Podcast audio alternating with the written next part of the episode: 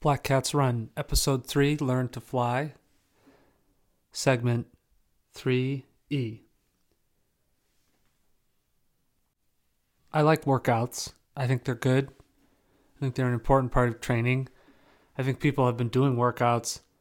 The idea of a specific session, right, with planned or differentiated periods of higher or lower intensity uh, since you know the beginning of the sport. And depending on how you look at that history, you could probably make the argument that the workout, the specific session of you know targeted, what we would say now high intensity effort, probably preceded all of the aerobic type activity, and that's probably and by aerobic type activity, that's so vague, right?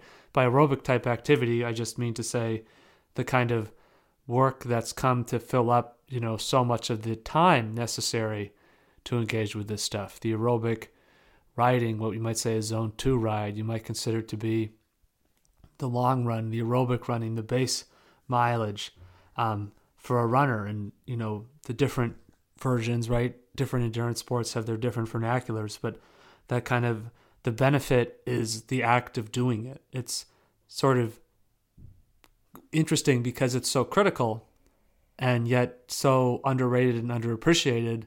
And I think the fact that it doesn't have a really convenient or easy vernacularism the way long runs do and, and workouts do and recovery days, but it's this additional thing that's in that space. And without that, you just don't see that level of success. And we did 18 mile long runs um, once a week the last two years I coached cross country, and you know, we had a lot of success. That was the most successful seasons that we had, and obviously we're doing other things besides that. But when you look across the United States and you look at successful high school cross country programs, something that comes up very frequently, you know, are long runs in excess of 15 miles up to 20 miles. But a lot of people feel that doing that kind of running is unnecessary or you know even dangerous. Um, and I mean the idea that it's dangerous, I think, is foolish. I mean people are you're concerned about people getting hurt, that's going to happen in the high intensity work that's overprogrammed and out of reach in terms of the workout goals for most of the athletes. I also think that you know the other harm is not going to come from the long runs you know, going out and getting gradually sort of tired and then accomplishing something awesome and epic, you know, especially in our relatively, in some ways, sedentary um, ways of life, at least in, you know, a lot of Western cultural spaces, you know, to be out running 15 to 20 mile runs while your peers are, you know, going home and playing video games, I, I think that that just enhances that sense of accomplishment. And when, you know, not that I think the Jim Ryun story should be our benchmark for how we want to train, you know, athletes, um, but, you know, when they're doing those big workouts, you know, and they're doing their training, they ran a lot. It wasn't just intensity, it was a lot of running overall. And when we look at this, stuff, it has value and it's significant value and it's more valuable than we would think. And I think we go back now to what we were talking about at the end of the last segment of how are we deciding, you know, what the value of a workout is. It's one thing to look at a workout and say, well, I think the value of this workout is that you're doing these efforts at you know, lactate threshold, or you're doing these efforts in sweet spot, or you're doing these VO2 max intervals. And the physiological model, you know, that a coach is using as their reference material is telling them to do that. And it's interesting how often when you look into a lot of the coaching services that are out there, I don't say this to necessarily ridicule or belittle people engaged in coaching, but just to be thought provoking, you know, just sort of like shake the tree just just a little bit to maybe get people to sort of reflect and say, okay, am I falling into this trap? And am I leaving you know, am I leaving potential benefit on the table because I'm in that trap? And I think what we want to recognize is this tendency to just sort of pick the one model and stick with that. And then we're devising these workouts, and the idea is, well, we need to do this workout. But we weigh that against the alternative, right? And we were saying that, you know, sometimes a workout, which you maybe say, well, this is necessary. Well, the alternative isn't to accomplish nothing. The alternative, I think, is to accomplish, you know, and let's even be generous towards the benefit of these workouts. You're probably still accomplishing 95%, and sometimes you could accomplish 100%. I mean, if you look at some of these ideas with these training models, and I think you see this as a piece of rhetoric around TrainerRoad, for example, which is a uh, online coaching service, you know, workout, you know, protocol service that is popular in, in cycling. I mean, they're basically sort of marketing this on the basis of, well, people don't have a lot of time to train. And in theory, it would be more effective to ride your bike for X hours. And, you know, the stuff I've looked at, it's sort of like four to six hour rides or eight hour rides, which I'm thinking, I don't think you really necessarily need to be banking rides of that length, especially, you know, with what I'm sort of suggesting is this idea of why are we only relying on cycling to be good at cycling? I mean, after a certain point, right, we're not just looking for muscular benefits specific to the act of cycling. At a certain point, a lot of the training we're doing is for the aerobic benefits. Something like running is much more time efficient and by time efficient, I mean time efficient, not less beneficial. I mean the same benefit in less time. If you can run 30 miles, you know, and ride your bike, or even if you can run 15 miles and do your bike work, I think you're going to probably be fitter than people who just do that. And, you know, as I've indicated before with my brother and with uh, Jillian Bennett, that's been what we've worked on. And, you know, you see you know the benefit of that again and again and again. And i think that it's really something that's missed. And i think you it's not just sourced in nut pieces of evidence. I think if you look at you know triathlon i think triathlon's been telling us us this for a long time that you know they're able to go out and do good things on the bike and the run and they're not spending you know all of their time in any one discipline and they're still doing this stuff at these really high levels and I think the sort of assumption has been that, well, you know, they're not necessarily as good at those things as you think. But you'd have to wonder for people like, you know, Gustav and Kristian, you know, how fast would they run if they just focused on the marathon? Would they be sub 205 marathoners? I don't know. Obviously, there's a point at which nobody's running faster. I don't think they're going to be going out there and battling Eliud Kipchoge to the line or anything like that. But I would think that, you know, 206, 207, 208, 209, certainly 211, 210 would be, you know, realistic. Obviously, you would make adjustments in your training, and part of that is because you would be able to, right? They would be able to, you know, if they were just doing a marathon, you might do a little more running per se. But I think if they dropped all of their cycling and their swimming and they only ran, I don't think they'd see that improvement. And I think that's kind of what we're seeing with triathlon right? Is that you can do different things and still get to that same goal. And, you know, one of the, I think the interesting parts of triathlon is because of the discipline of cycling being in there, like, you know, you, it, a lot, cycling something just accesses so much more time of activity. And the nature of those long distance triathlon races, right, is, you know, endurance is a huge thing. And the cycling gives you a means to really go out and spend hours and hours and hours being physically active continuously in a way that you really can't get at running. And, you know, pool, we're saying maybe, uh, or we can imagine, you know, is less like intensive um, in, in terms of the way running just sort of like will give you this total body fatigue. But swimming in a pool for that long, I think would make, you know, your head explode from tedium after a certain point because it's just not a very interesting environment to be in and you can't socialize when your head's in the water. So when we're thinking about these concepts as athletes, as coaches, right, we need to compare and say, what is our opportunity cost? What's the value of the next best alternative. Anything we do has pluses and minuses. But a lot of times, like when we're doing work because we think it's going to target the lactate threshold, and this is, you know, why that TrainerRoad thing is important, is it's well, you want to do this because you need to do this higher intensity thing in order to get the same benefit. And then it becomes, well, these higher intensity workouts are more beneficial per minute. And at what level can we really say that that's really the rational way to think about this? Because they're not the same. Um, and I don't, and if you're designing workouts because it's a, sh- it's a, like literally a shortcut in terms of a shorter, you're cutting time, you're cutting the time shorter to achieve the same benefit. Well, I think we're not appreciating, you know, how much of the time like is necessary to get that benefit.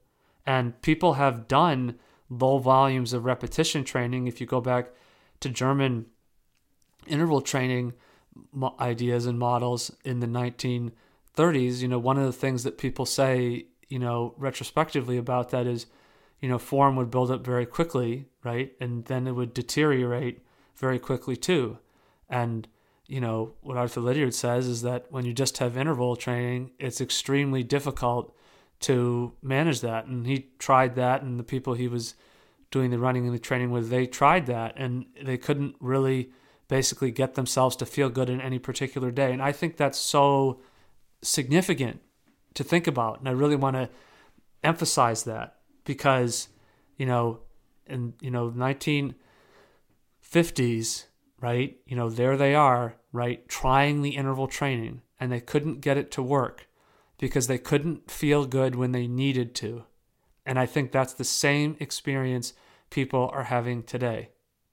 And, you know, Arthur Lydiard also says champions are everywhere. All you need to do is train them.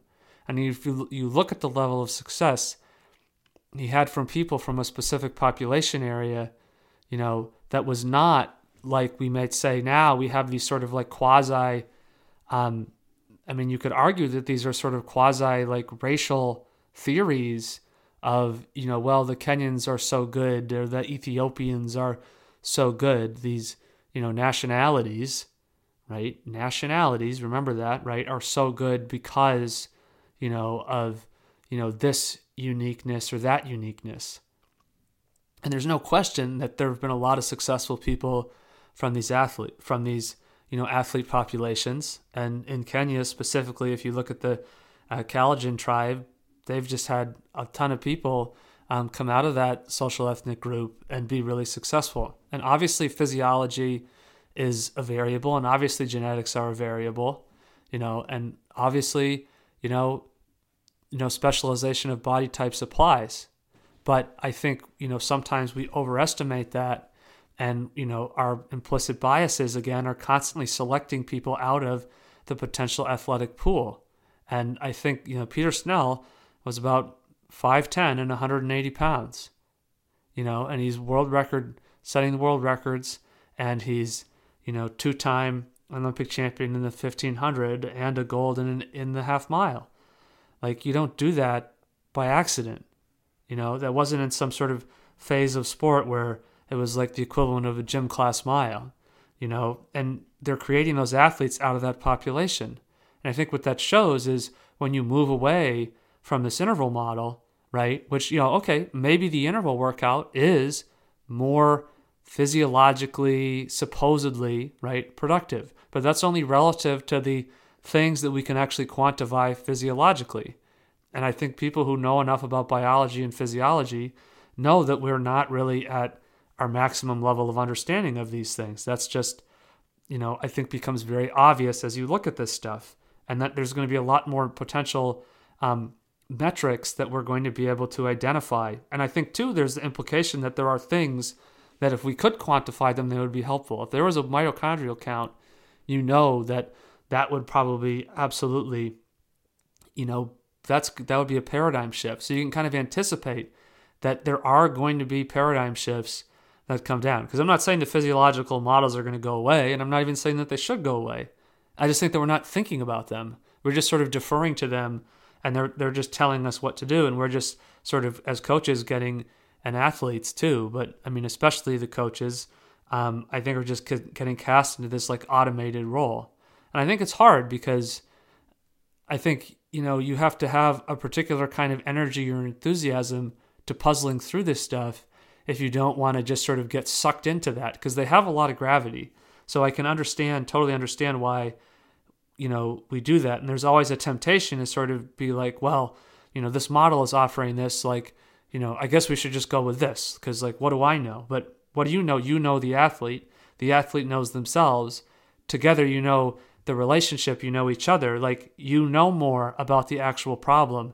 The physiological model doesn't really know much of anything about that actual problem or challenge when you think about it that way. So, I think when, you know, again, continuing to just sort of focus in on that, you know, New Zealand um, example with Arthur Lydiard and his group of runners, you know, maybe they're giving up the theoretical benefit of one session to one session, right? The intervals versus the other thing.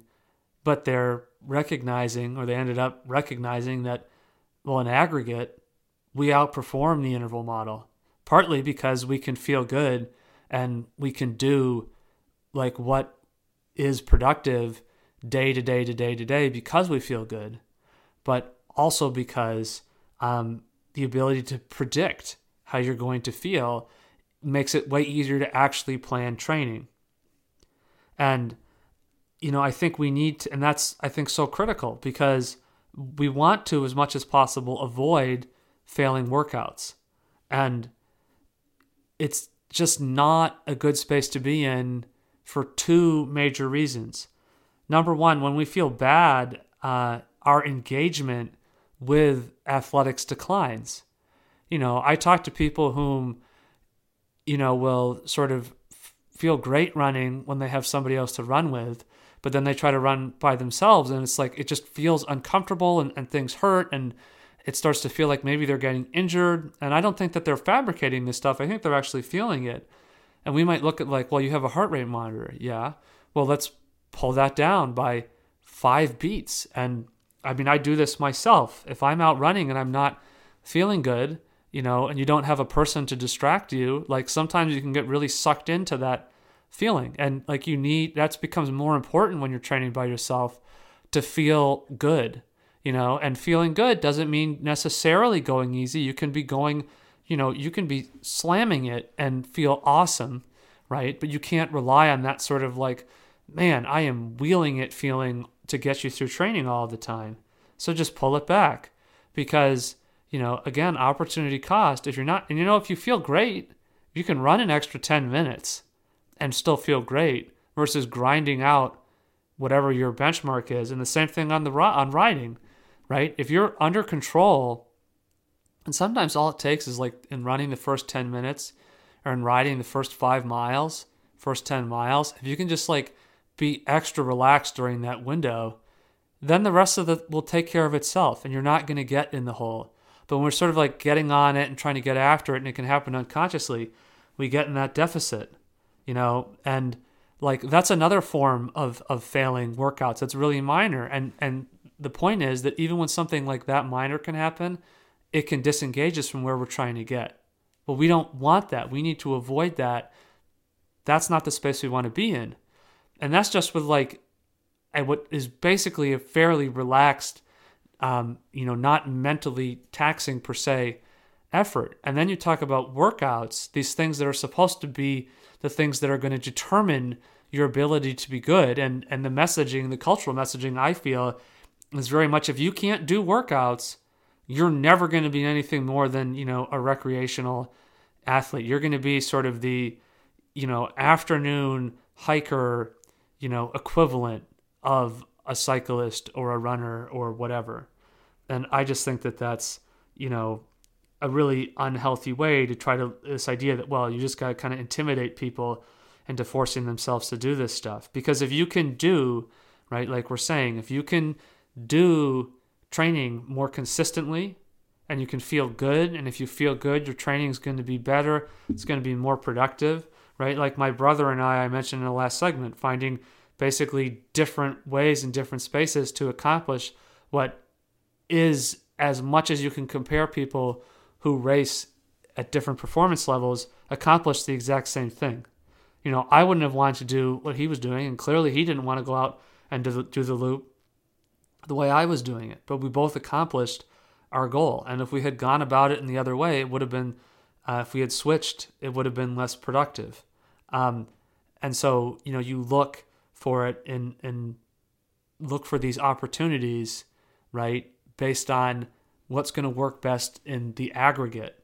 And you know, this is where I tell athletes that there's a disconnect between plans and then what we're doing in practice. And I guess by in practice I mean literally, right? You might go to practice, but I also mean in practice in terms of what we're like actually implementing and executing. And I have made elaborate, laminated, color coded plans. I enjoy doing it, and on some level, it's just satisfying to think through this stuff. And I think there needs to be a plan. And I think you have to have a concept and a vision of how to get there. And that word concept is something that I've honed in on as key, where I think that for, you know, looking at plans as a coach, as an athlete, looking at plans as a coach with athletes together, you know, I say this plan is an attempt to articulate a concept. And there's probably more than one way to articulate that concept. And if I'm the one who's written the plan, right, obviously being in that position of authorship, I'm going to say that, you know, this is what I ultimately arrived at that I thought best articulated that concept. But our understanding of the concept is going to evolve, right? And that's kind of one of the meta goals of this podcast, right? Is to continually evolve and develop our understanding of the concept because it it doesn't stay constant because our information changes and our circumstances change, et cetera, et cetera. And our goal is to execute 100% of the concept. And executing the plan to the letter might not do that. Okay? So I know that might seem sort of contradictory, but doing 80% of what was planned and 20% becomes other things, that might end up being 100% of the concept right? And that's that adaptability and flexibility, right? Versus doing 100% of what was planned, you might end up achieving 75% of the concept. And when you play out these plans, you know, and I'll, and I'll plan on the scale of of a year, you know, and then these plans never play out, but because you're constantly reevaluating. And I don't, you know, really like necessarily using you know, martial, um, you know, or military metaphors when we're talking about doing athletics. But I think in this case, you know, it is a reasonable concept that, you know, the expression no plan survives contact with the enemy. I mean, I think that is an environment in which people, in order to, you know, be successful at that, they have to be able to make very clear, specific plans and be ready to change them as the situation around them is changing. And in athletics, and I think in many other contexts, we benefit from appreciating that we need to be prepared to do the same thing. And that's where, you know, we're taking that concept of on any given workout, you know, maybe you need to recognize right away this isn't going to work. I mean, I've injured myself, like, you know, literally, you know, gotten injuries in training from just overcommitting to something that I've mapped out and I've mapped it out for myself you know? And I and I even in that instance I can't be like well I'm coaching myself right? In a sense. And I still can't you know even though the coach is literally right there with me because it's me I still can't make that adjustment because once it's down there it's just that all of that cultural conditioning tells you you must execute this. And I think we want to really be willing to say and ask the question, you know, how fair is it to ask ourselves to keep experiencing this kind of Icarus syndrome again and again and again? What is the toll on the athlete to do that? I don't think it's productive. I don't think it builds that feel good space and outcome that we're trying to get to.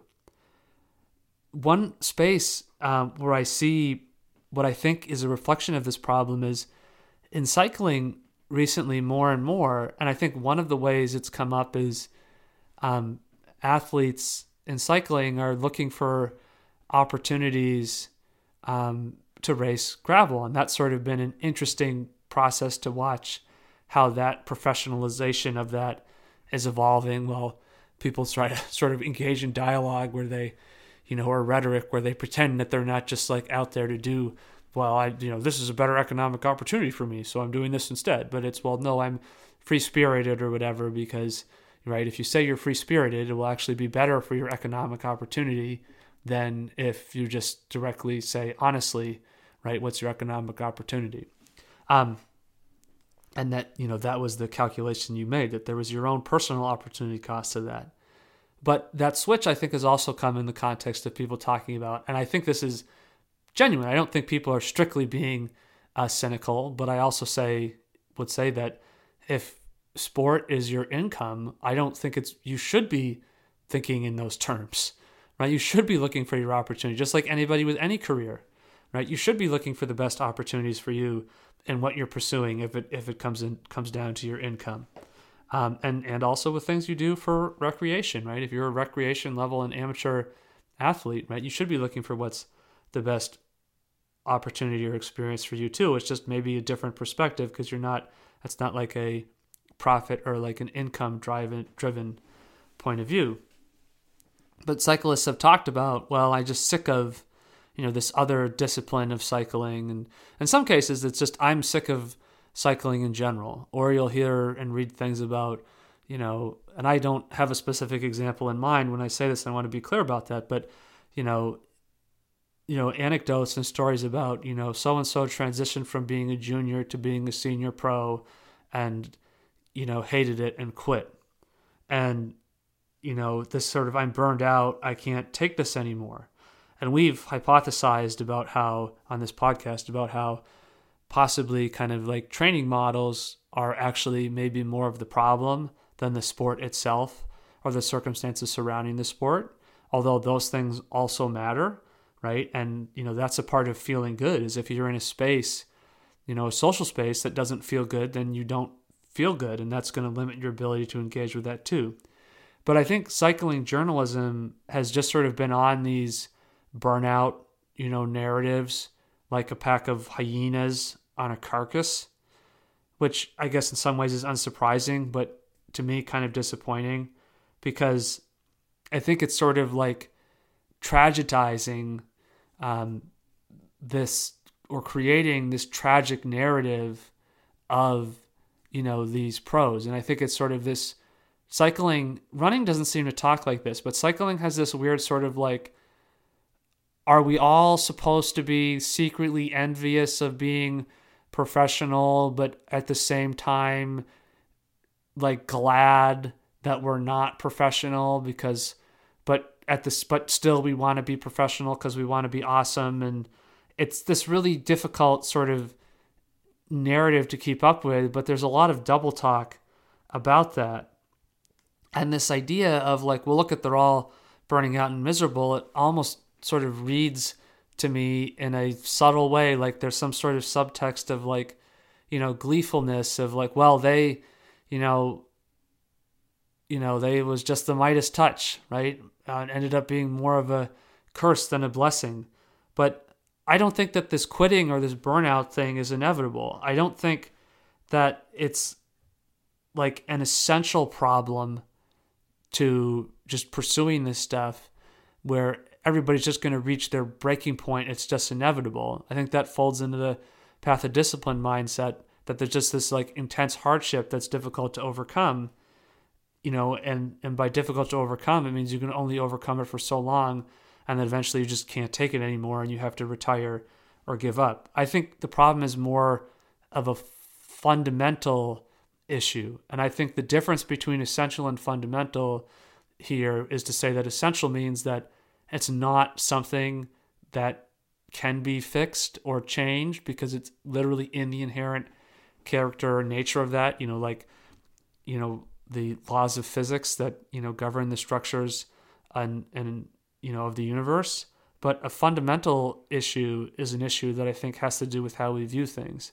You know, fundamentalism I think is, you know, usually tied to ideologies that are completely intractable and dogmatic and unwilling to change to the point where like they sort of impose an essentialist quality over their fundamentalism, but it doesn't have to be like that. And I think that's happened in this athletic space too for people in cycling. And I'm sure runners deal with it. It just doesn't seem to be that media narrative because I think cycling media is just constructed differently in a lot of ways. You know, and maybe it's more specific to cycling journalism in the US in particular rather than cycling journalism as a whole because I think there's this uh, sense of like you know the forbidden city um, psychology and, in American cycling where it's just like it doesn't matter how good we get we're just like not good enough to get to the highest level you know in terms of like the world tour. And it's like this like mystery. But I would say I don't think it's that complicated. I just think that the way people are approaching the training is not working. You know, uh, people blame it on everything else, but it has to be methodological at the end of the day. And these, you know, moving these things that are more fundamental issues into these essentialist issues, partly because it again feeds into this like tragedy of American cycling, right? And I, I think again that idea of I mentioned this in an earlier episode in the podcast, but sort of this idea of, you know, cyclists as being these sort of like beatnik, outlier, easy rider, culturally marginalized figures. And then that becomes your identity. And there's this sort of need to perpetuate that, even if that's ultimately holding you back.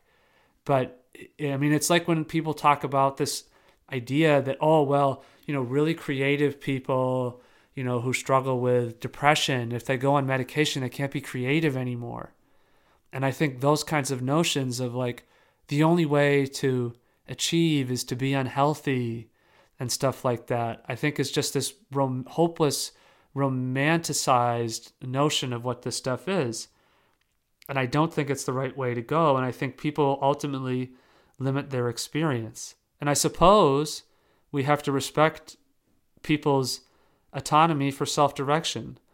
Um, and if what is validating or worthwhile for somebody is the construction and engagement, uh, construction of and engagement with a personal narrative of like everything is tragic, then I think that, you know, maybe that's where like they get to be but I don't think it needs to be like that. And maybe in some of those instances, there's benefit to move outside of that, you know. And one explanation of this sort of development or this slide into this space is that we've all become drones, slave to this hive mind that through our collective deference and lack of curiosity, we've just sort of given in.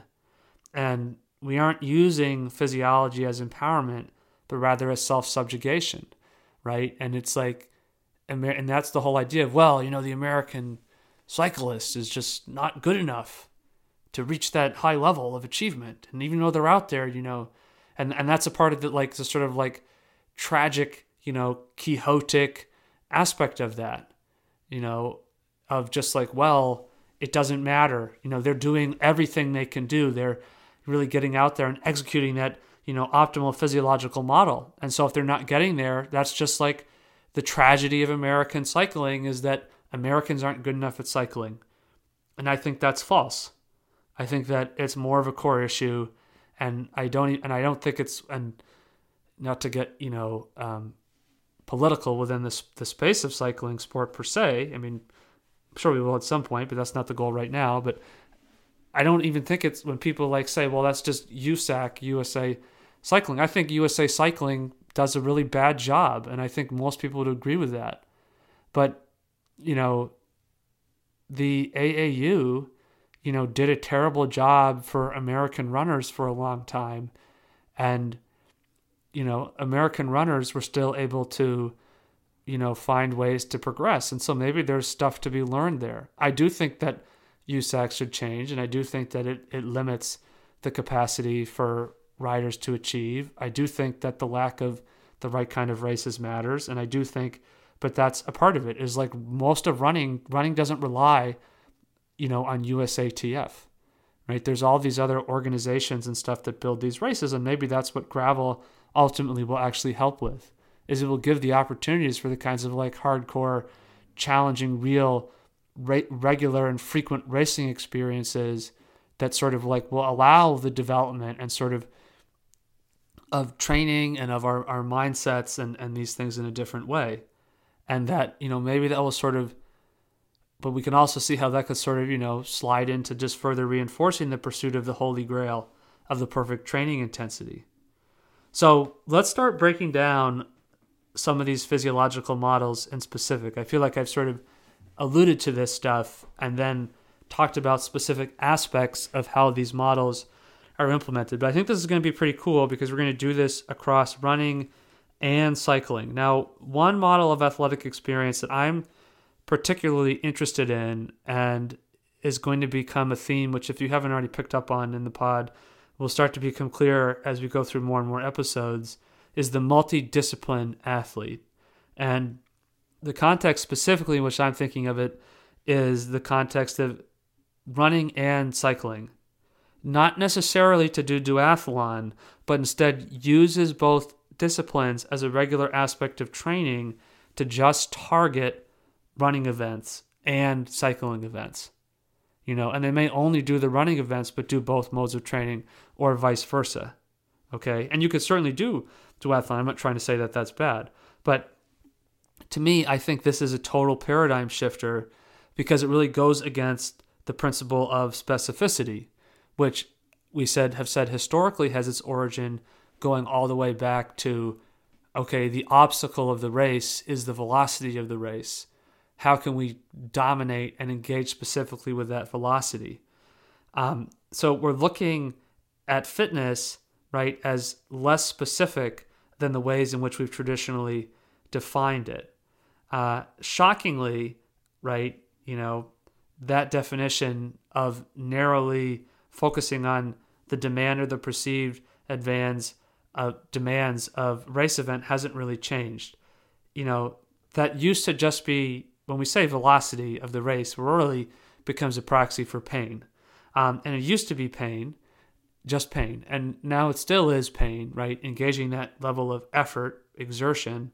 But it's got, you know, but now um, repackaged, I think, with a liberal dose of you know Latin conjugates in the form of biochem physiology terminology, but it's basically still a go out there and feel like an egg on a summer sidewalk experience. And we talked about this idea of well, did physiology cause this pivot, right? Or this paradigm shift from old school to new school. But now what we're looking at is an evaluation where we're saying that maybe that's not exactly the right way to think about it and that maybe it's just sort of a rebranding. And I think that happens a lot more than people sometimes realize in culture and history in general. And again, we're saying that these physiological models paint us into the pain corner because they're building on the wrong models of achievement. Um, and they aren't representative practices.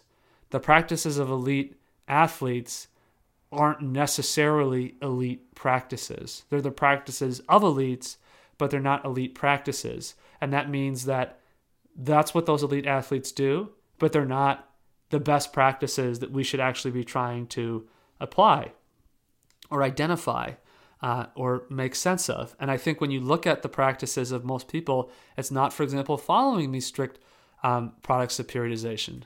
So why is the correct conclusion to say that, oh, well, those people are just, they just suck or they're not talented?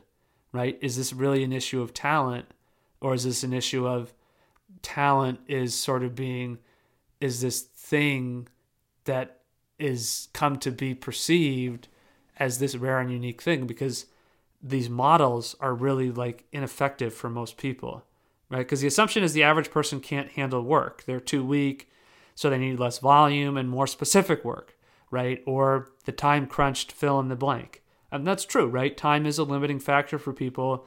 We don't, by no means do I think that we live in some sort of a society that's organized around leisure time. And you know, to some extent, I suppose some of this podcast is more, you know, towards people who are engaged um, in the use of leisure time in these ways and have access to that. But I do think there's some transference because we're also talking about performance in general and, and experience um, of challenging things in general. And I think most people encounter those in some domains or others in their life.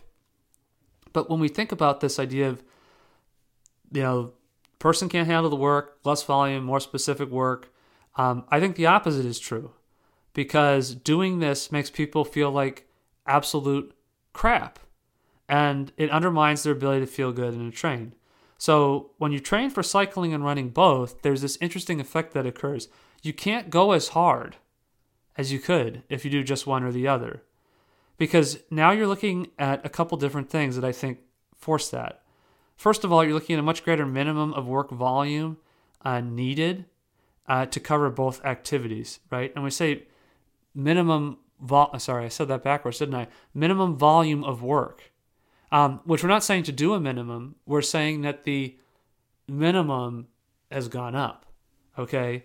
So what might be a minimum in a single activity context might now have changed. And we don't think that work, by the way, can only be measured in terms of hours because if you're a cyclist and you look to apply this approach, um, or bring aspects of this approach to what you're doing, you're probably going to end up doing less volume.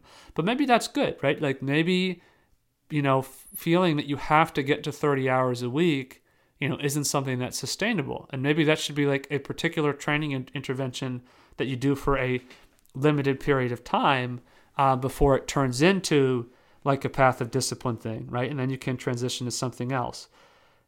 And I think the other reason why you can't so first of all right to do all that work you have to have a minimum level of volume. And because the volume is then the high is a higher level um, you can't do as much intensity because in, too much intensity creates too much fatigue and then you can't really do the volume.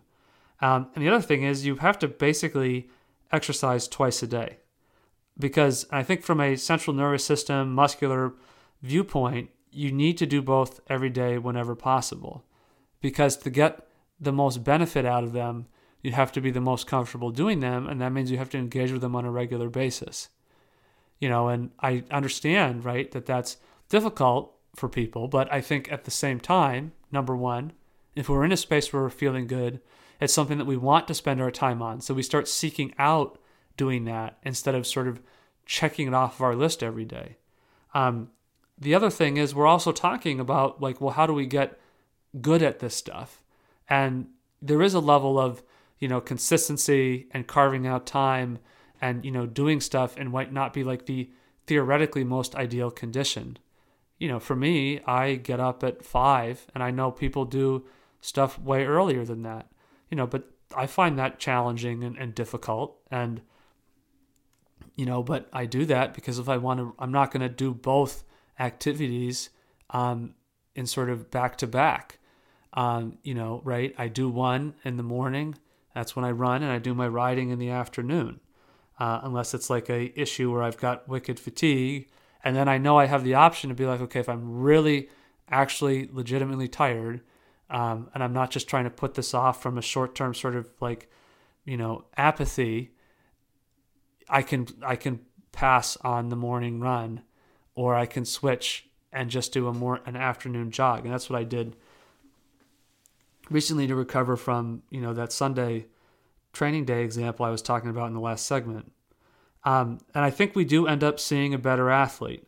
Uh, if you see Camden, uh, my brother, and Jillian, like both of them have low specific intensity. They're not hitting the intensities outlined in these models, but I would argue that they actually, I mean, that's low specific intensity in the traditional sense, but I argue in the sense of what I think specific really is that their specific intensity is really high. And, you know, and this is how I feel this is true. Because I think if you're being specific, then you should be recovering well, right? And we'll, we'll use that word, recovery. Um, we should be showing good recovery, which means that our training sessions are going well. It doesn't matter what protocols or interventions of recovery you're applying. You, as an athlete, are not recovering if you're going out and you're failing to do the things you're setting to do in training.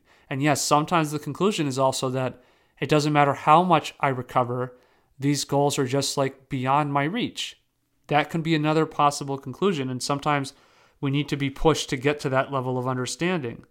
But, you know, and the other thing is, you know, we wouldn't be getting better. We wouldn't be seeing these improvement with these guys um, in their training if they weren't, you know, being specific because that's what they're doing is they're super compensating in the authentic sense of that is that they're getting better because that's really all super compensation means is that as a consequence of doing fatiguing things you become faster and more resistant to fatigue over the long term so we're being specific in the way that actually matters and so you can prove in a sense that you're being specific and I'll try at some point maybe to see if I can come up with like a hypothetical graph that might reflect an outcome, a confirmation outcome of a study that might look into this just for fun um, and, and, put that up on the Instagram. But I think that we know uh, if we're getting to where we want to be, right, which we're defining as being specific, because we're seeing high quality improvements in performance and we're seeing just generally a positive experience. And the positive experience is that people are doing hard things and they feel good and they're enjoying doing it and they're continuing to seek that out and it's exciting and it's validating and it's fun in the way that people like reading books and watching TV shows and playing video games or cooking or playing music that it's fulfilling it's self-actualizing it's contributing to their sense of self-esteem it's not this form of you know self-flagellation to get to where they need to be so I think if you don't define specialization in that way, this is an empowering paradigm. Okay. And I would encourage you to really challenge that assumption of what specialization is. So now we're back to Daniel's running formula. And for some people in cycling um, and running, I think that we want to say is recognizes this is like really impactful and influential and I think to some sense we're using it as emblematic of other things. But if you and if you're interested, get the book. Um, it's still worth reading and thinking about. I don't think it's like, I mean, we're not saying that these things are like totally wrong and horrible. We're just saying that right there's limitations.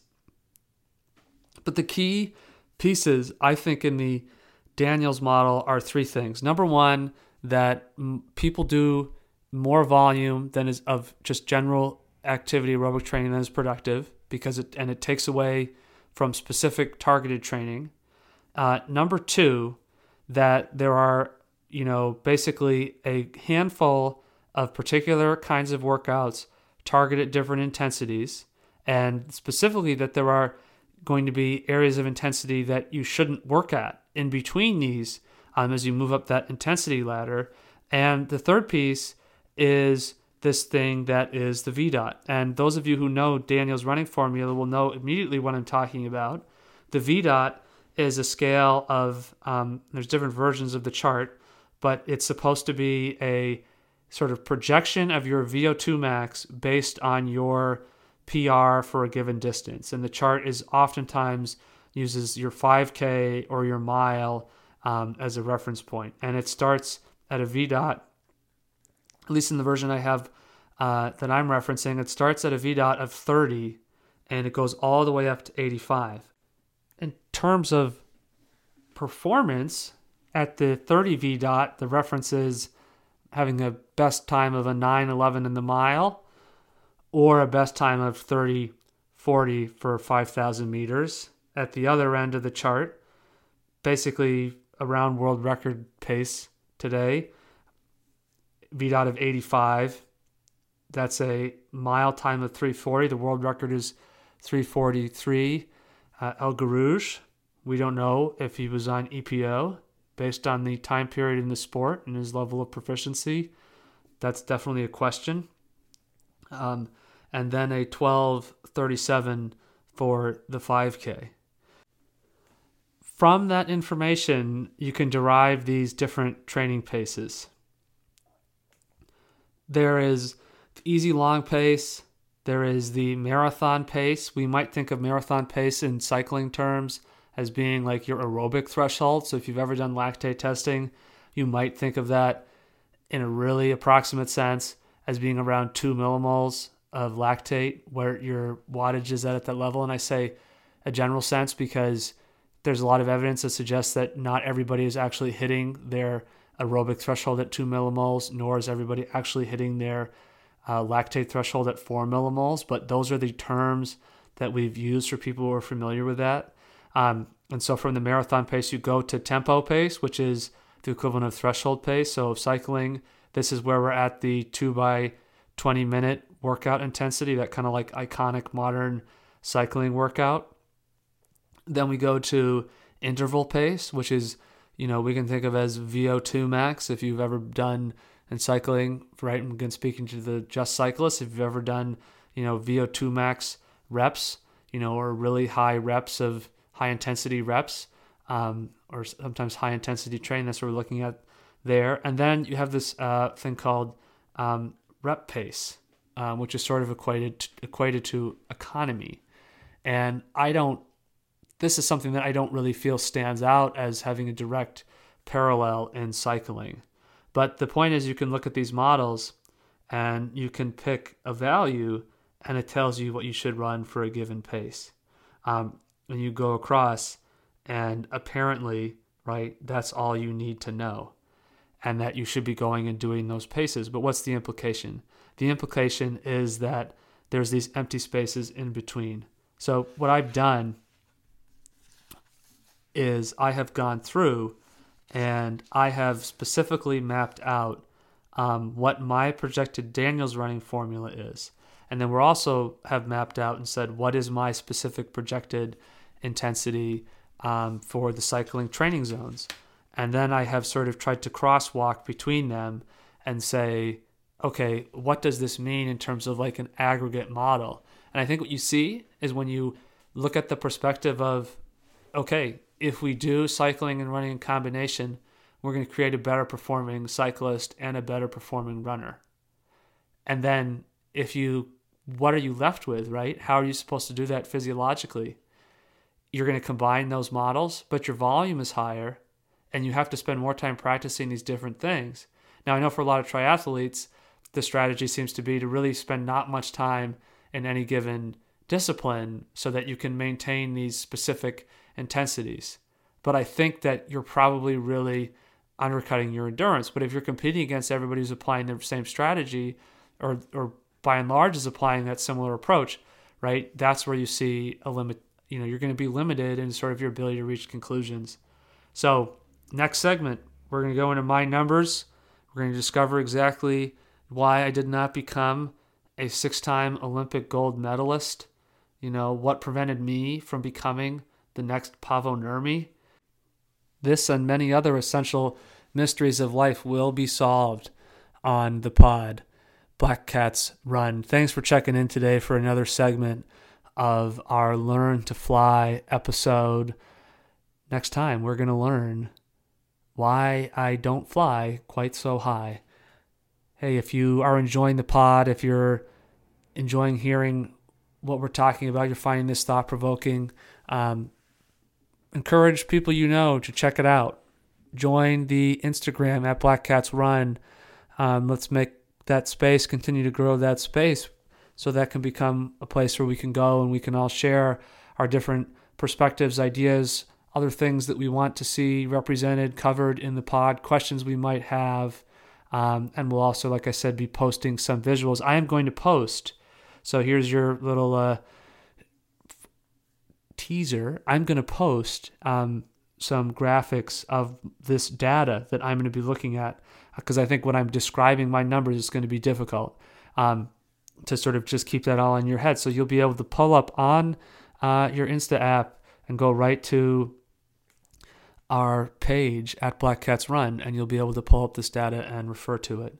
So thanks for checking in, and we will catch you next time.